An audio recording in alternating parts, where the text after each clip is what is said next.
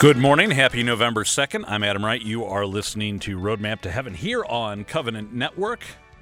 It's a cold one this morning, but that's okay. It's supposed to be cold. It's November now. I'm, I'm actually kind of glad it's cold, but I'm also kind of glad that I had the foresight to build an extra time into my morning routine to allow to scrape the windshield. There wasn't much to scrape, but don't you hate forgetting that? And if you haven't left the house yet, and you park outside, you might want to leave just a little bit of extra time. It wasn't too bad this morning. Not like it's going to be as we get into the winter in the coming months. Let's begin our morning together in prayer as we always do in the name of the Father and of the Son and of the Holy Spirit. Amen. O Jesus, through the Immaculate Heart of Mary, I offer you my prayers, works, joys, and sufferings of this day for all the intentions of your Sacred Heart in union with the holy sacrifice of the Mass throughout the world, in reparation for my sins, for the intentions of all my relatives and friends, and in particular for the intentions of the Holy Father. Amen. We dedicate all of our thoughts, words, and actions to the greater glory of God in the name of the Father and of the Son and of the Holy Spirit. Amen. It is an absolutely wonderful joy to be with you this morning. I enjoyed the day off yesterday for the uh, Holy Day of Obligation. We did some fun things, you know, starting with Mass, and then uh, my kids got to hang out with their cousins for a good chunk of the morning. My dentist called to say that uh, he wanted to reschedule an appointment, and I was like, "Well, praise God for that blessing." Um, still have to go, but you know, not as soon as I was thinking. And uh, just a, a, day of relaxation, a day of catching up on some rest, especially after uh, how cold it was Tuesday night or Monday night. What night? What day? Is today's Thursday, right? Today's Thursday, November 2nd. It feels like Monday because I had the day off yesterday. But uh, what, what a great All Saints Day was. Today is All Souls Day. And we are going to start praying for the dead these eight days. We started yesterday, and it's our eight days of that, November 1st through 8th. And this is from a wonderful article on the National Catholic Register. If you, if you look this up, you can find it. Uh, just type All Souls Day Indulgence, National Catholic Register, and it's from 2019. But it reports that every year on these eight days, the Church grants a plenary indulgence that can be applied only to the souls in purgatory. Now, this cannot be applied to you. You are not a soul in purgatory uh, if you are listening to this radio broadcast as a living human being, right? Uh, only applied to a soul in purgatory. So it could be a parent, grandparent, a loved one who's gone before you, marked with the sign of faith. You could apply it to a soul you don't even know. You could say, Lord, please give this to the soul who needs it. Um, how to use this. On each day from November 1st through 8th, a person seeking the plenary indulgence for a soul must 1. devoutly visit a cemetery and pray, if only mentally, for the departed. 2. On All Souls Day or according to the ordinary on the Sunday preceding it or following it. So that would be dependent upon your local diocese devoutly visit a church or an oratory and recite an Our Father in the Creed. There are a couple of other requirements that have to be fulfilled, says the register, which apply to any plenary indulgence, and those are that we have to uh, pray. For, you know, you have to be in a state of grace. Number one. You have to have the interior disposition of complete detachment from sin, even venial sin. Otherwise, the indulgence becomes partial, not plenary. And to fulfill these three, you also have to fulfill these three conditions sacramentally confess your sins, receive Holy Communion, and pray for the intentions of the Holy Father. One Our Father and one Hail Mary fully satisfies this. So, be baptized in a state of grace, which might mean you need to go to confession. Pardon me. Go to Mass and receive Holy Communion uh, and pray for the intentions of the Holy Father, one Our Father, one Hail Mary. Uh, for those who are homebound and have communion brought to you, that also satisfies the reception of Holy Communion. And then uh, go to a cemetery and pray, if only mentally, for the departed. So there you go it's, it's a great opportunity for us. Today on the show, we are going to hear about following the lives of the saints. Yesterday was All Saints Day. The saints are an inspiration for us to be holy as our Father is holy. We're also going to hear about memento mori, how we're called to be saints and uh, Father Meyer is going to share some thoughts on how we can amend our lives in light of that beautiful phrase, memento mori. We're also going to have a homily from Monsignor Morris on putting on the helmet of truth. And Father Skillman's with us because it is Thursday. You know, we, we determined that it is Thursday. And uh, we love to visit with Father Skillman on Thursdays to talk about the Redeemer of Man, the first encyclical of St. John Paul II. So that's what's ahead on the show. Let's go now to Mike Roberts for our Saint of the Day. Today is the commemoration of all the faithful departed, All Souls Day. On this, the second day of November, we are called to remember specifically those we loved in this world who have gone before us now, and to a confidence that is our great consolation which comes from knowing that they who loved and followed Jesus are with him now. We will hear from the book of wisdom. The souls of the just are in the hands of God, and no torment shall touch them. They seemed, in view of the foolish, to be dead, and their passing away was thought an affliction, and their going forth before us utter destruction. But they are in peace. For if before men indeed they be punished, yet is their hope full of immortality. Chastised a little, they shall be greatly blessed, because God tried them and found them worthy of himself. From Paul in Romans, if then we have died with Christ, we believe we also live with him. And from Jesus himself, and this is the will of the one who sent me, that I should not lose anything of what he gave me, but that I should raise it on the last day. For this is the will of my Father, that everyone who sees the Son and believes in him may have eternal life, and I shall raise him on the last day. Lord Jesus, have mercy on all the departed souls whom we love so much. I'm meteorologist Mike Roberts for Covenant Network. Have a blessed day. Saint of the Day can arrive each morning by subscribing on your favorite podcast player. Search Covenant Network to see all our podcasts. Prayer in a time of waiting. All powerful and, and ever living God, guard our churches, our homes, our schools, our hospitals, our factories, and all the places where we gather.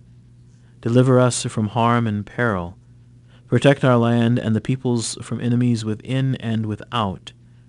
Grant an early peace with victory founded upon justice. Instill in the hearts and minds of men and women everywhere a firm purpose to live forever in peace and goodwill toward all. This we ask through Christ our Lord. Amen.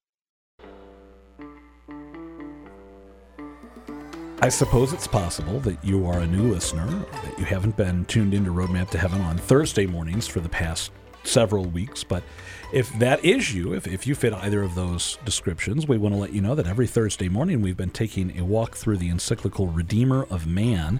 It was the first encyclical of St. John Paul II's pontificate. And we are once again joined uh, by the man walking us through it, Father David Skillman. Father, good morning to good you. Good morning. Good to be back. Now, last time we talked about some terms, collegiality and apostolate, and we learned that, you know, the bishops uh, exercise authority in collegiality in, in, a, in a, uh, together with the Pope. It's not just the Pope on his own out there, but all of the bishops with the Pope.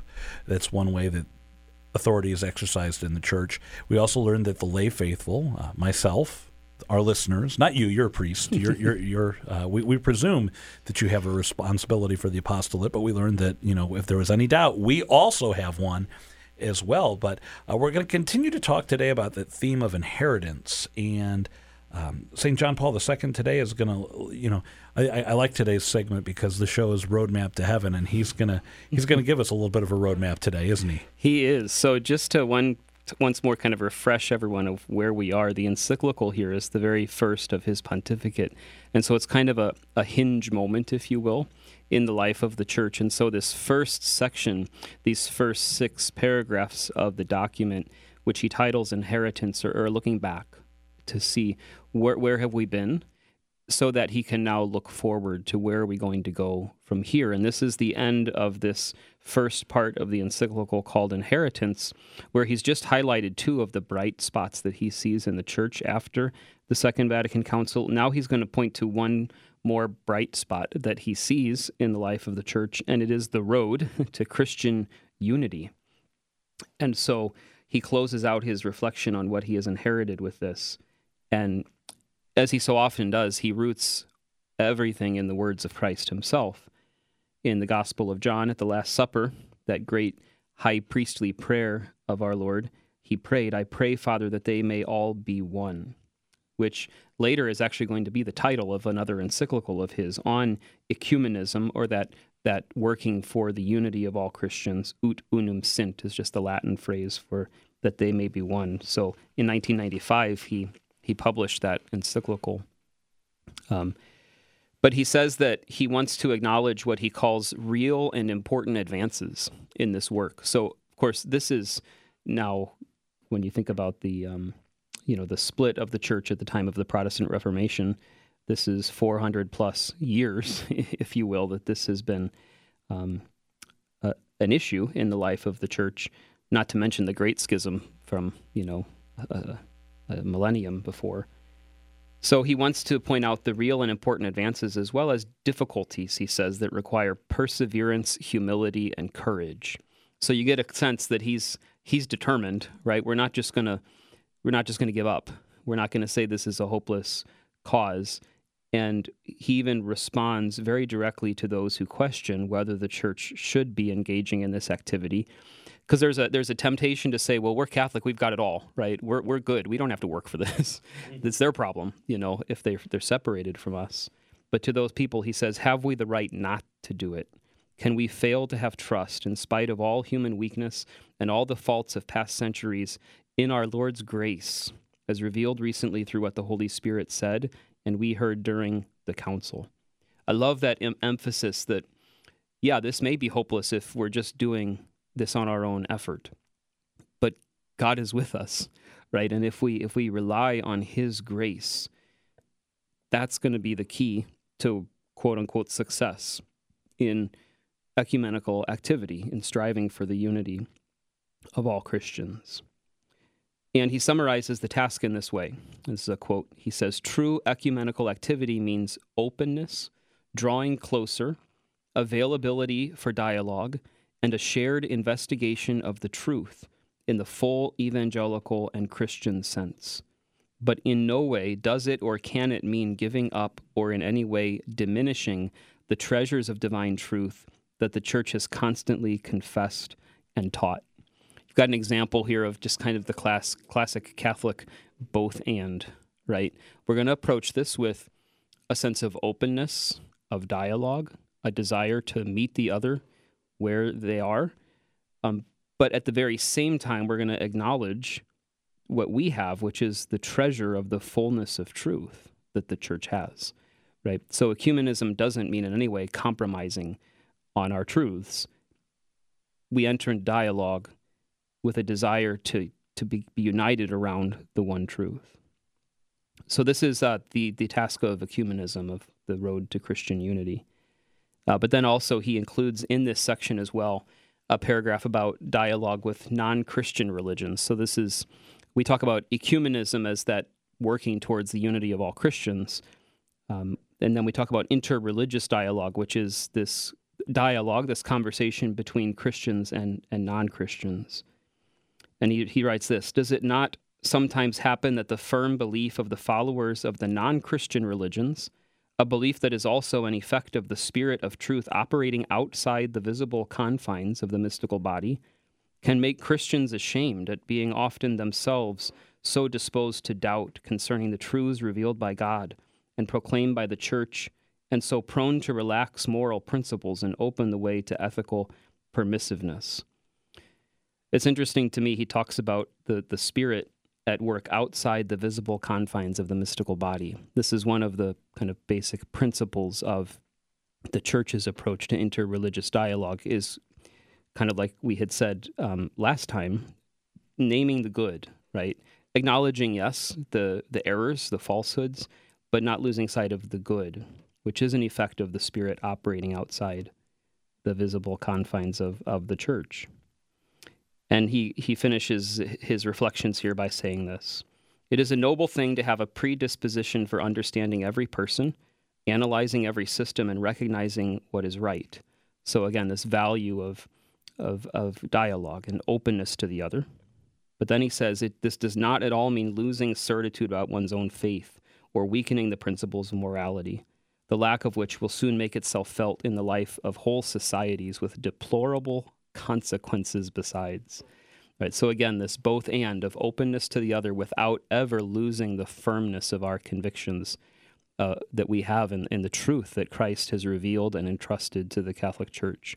So you get this this balance, you know, and and this um, this proper way of entering into that work for Christian unity and also dialogue with others of non-Christian religions. And I think it's a beautiful reminder to us of, of, for ourselves when we meet others who are not Catholic. You know how we can approach them with that with that balanced openness to the other, um, but also a firmness of conviction of the gift of the truth. I, I think it's a great reminder for us that when we engage in that dialogue, there there is there are two things especially to keep in mind. One, I'm not going to necessarily go up to someone and be like, "Hi, I'm Adam. Are you Catholic? And if not, why not? You know, let's talk right now." Um, but I'm also not just going to approach it and say, "Hi, I'm Adam."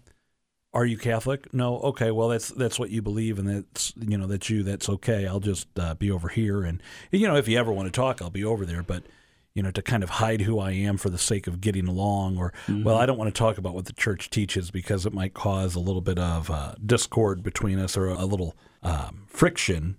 No, we're we're going to witness to who we are and, and what we believe, especially when we get into those conversations of belief. And it's not to say, well, you're wrong and I'm right. It's to say there's a way forward. So it, it, it's a great reminder for us as the lesson. You know, we're not going to shy away from who we are, but that doesn't also mean we're going to go around with a hammer and hit people over the head and say, "All right, now believe what we believe here right. as well." But we do have a goal for our conversations. Absolutely, yeah, mm-hmm. and and recognizing that in whatever ways I can share the truth with the other, that is an act of charity. Right? It's it's for the other person's good, not for the sake of my winning the argument, but I want them to come to know and experience the joy that I have found and experienced in the fullness of the faith. Yeah, I think of the uh, the magician, the atheist Penn Jillette on his. I, I, don't know if it was a vlog or just an interview, but it's out there. There's a video of it out there on the internet where he's saying, you know, if you truly believe that there's a heaven, and there's a hell, and that I'm in danger of going to hell, how much do you have to hate me not to to even say something? Mm-hmm. You know, not not to warn me. You know, I may not believe it, but you, how much do you have to hate me to just be silent? And uh, if if the atheist can say that, I think that's a very stark reminder for us. So, Father, thank you for uh, wrapping up. Th- this really wraps up the introduction of, of the inheritance, where we, we're coming from. So now that we, when we reconvene next week, St. John Paul II is going to set the stage for now where are we going. Right. Yep. All right. Well, until next week, Father, thank you for being with us. Prayer for vocations.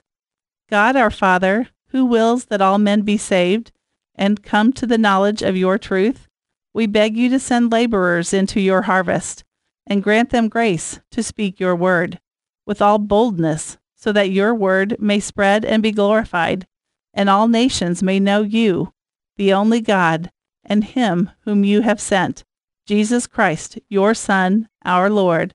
Amen. Our Lady, Queen of the Americas, and Mary, Mother of the Franciscan Missionaries of the Eternal Word, pray for us.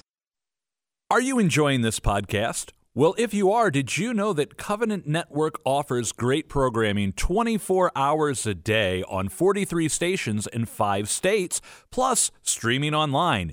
You can find our schedule, your local station, or listen online at www.ourcatholicradio.org. That's O U R CatholicRadio.org. Visit us today. And now back to this podcast. Here we are on Thursday. It's time for our daily dose of encouragement where we are continuing to learn about Eucharistic miracles, drawing ever closer to this present day. Patty, what Eucharistic miracle will we learn about today? Well, let's go to Buenos Aires in Argentina, site of a Eucharistic miracle in 1996, so really recent.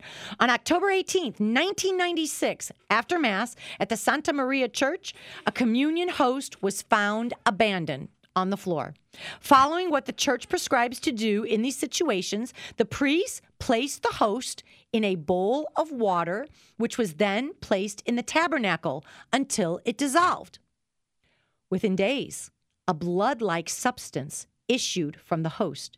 It grew in quantity and transformed over the next 10 days, which caused Archbishop Jorge Bergoglio of Buenos Aires, who is now Pope Francis, to call a commission, a scientific investigation.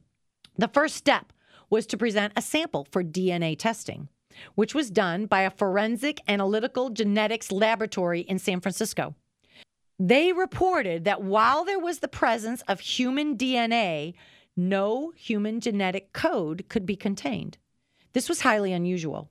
The next step was to find an expert forensic pathologist and cardiologist, Dr. Frederick Zugibe of New York. Dr. Zugibe was told nothing of the history of these samples. His findings were documented, filmed, and recorded on April 20th, 2004. And here's what he said I quote, I am an expert on the heart. The heart is my business. This is flesh. This flesh is heart muscle tissue, myocardium, from the left ventricle wall. This heart muscle is inflamed. It has lost its striations and is infiltrated with white blood cells. White blood cells are not normally found in heart tissue. These cells are produced by the body and they escape from the blood and infiltrate the tissue to address trauma or injury. The presence of these white blood cells tells me two things. First, this heart has suffered traumatic injury. There has been a compromising of the blood supply to the heart. This is not unlike what I have seen when someone has been beaten severely over the chest in the region of the heart. Secondly, this heart was alive. This heart is from a living person, not a dead person. I am looking at a snapshot of a living heart. I can date the injury. I can date when the compromising of the blood supply occurred. It happened three days before the snapshot in time captured this microscopic slide. End quote. Amazing. Same findings as Lanciano living tissue, heart tissue, left ventricle, and yet even more data a heart that has suffered trauma, that has been beaten. Jesus is truly alive, resurrected, and present in Holy Communion. And this is what I find so beautiful. He is giving us his heart in the Eucharist. Ponder that today with awe and wonder and gratitude. It really is his heart. Patty, this is another amazing, true story. Thank you for sharing it with us here on the Daily Dose of Encouragement.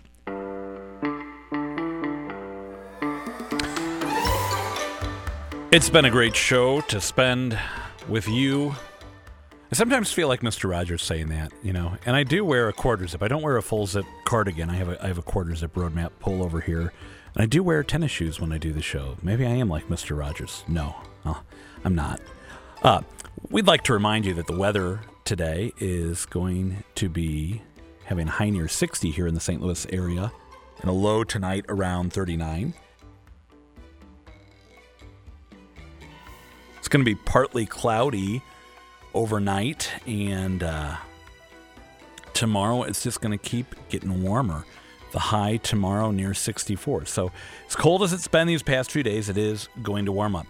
Don't forget to pray for the faithful departed. And again, as we shared with you that article from the National Catholic Register earlier, if you go to a cemetery and pray, even just quietly, if there's people around you don't want to disturb anyone, pray pray quietly inside your mind for the faithful departed and then the normal conditions for an indulgence, receive Holy Communion, be completely detached from sin, even venial sin, and pray at least an Our Father and Hail Mary and Glory be for the intentions of the Pope. Pray for the intentions of the Pope. You can receive a plenary indulgence that can be applied to a soul in purgatory. So I mentioned I was going to pray for my grandma. It'd be a great thing if I have time today to take the kids and stop by the National Cemetery and say a prayer for her at her graveside. Pray for my grandpa while I'm there as well. You know, I love to put a lot of hope that as holy as she was in this life, that she is with God in heaven, but I don't know for sure. I do know this though. If I pray for her and she gets to heaven, I am confident she's going to be praying for me. She loved us oh so much, and it's a great reminder for us on this All Souls Day for all of our loved ones. You know, perhaps put some pictures out. Those of you with kids, share the stories of your ancestors that you knew that your kids might not know. Aunts, uncles, grandparents, share some of those stories with your nieces, nephews, grandkids. Maybe reminisce with friends and family and keep those memories alive here in our hearts as we continue to pray for them. Let's pray. In the name of the Father, and of the Son, and of the Holy Spirit. Amen. All glory be to the Father, and to the Son, and to the Holy Spirit, as it was in the beginning, is now, and ever shall be, world without end. Amen. Mary, Mother of the Church, pray for us. St. Joseph, terror of demons, pray for us. In the name of the Father, and of the Son, and of the Holy Spirit. Amen. Tomorrow, Corey Grizzle and Dan Vonderhaar are going to be with us for a Roadmap Roundup as we celebrate First Friday. And don't forget, tomorrow's First Friday, so go to Mass Receive Holy Communion. Pray in reparation for sins against the Sacred Heart of our Lord. It's a great day to spend some time in Eucharistic adoration. Saturday is First Saturday, so go to Mass, receive Holy Communion, go to confession, the Blessed Mother asks us to do. Pray the Rosary and meditate for at least 15 minutes upon the mysteries of the Rosary as that devotion on the five consecutive First Saturdays. For Covenant Network, I'm Adam Wright. Thanks for tuning in to Roadmap to Heaven. Pray your Rosary today.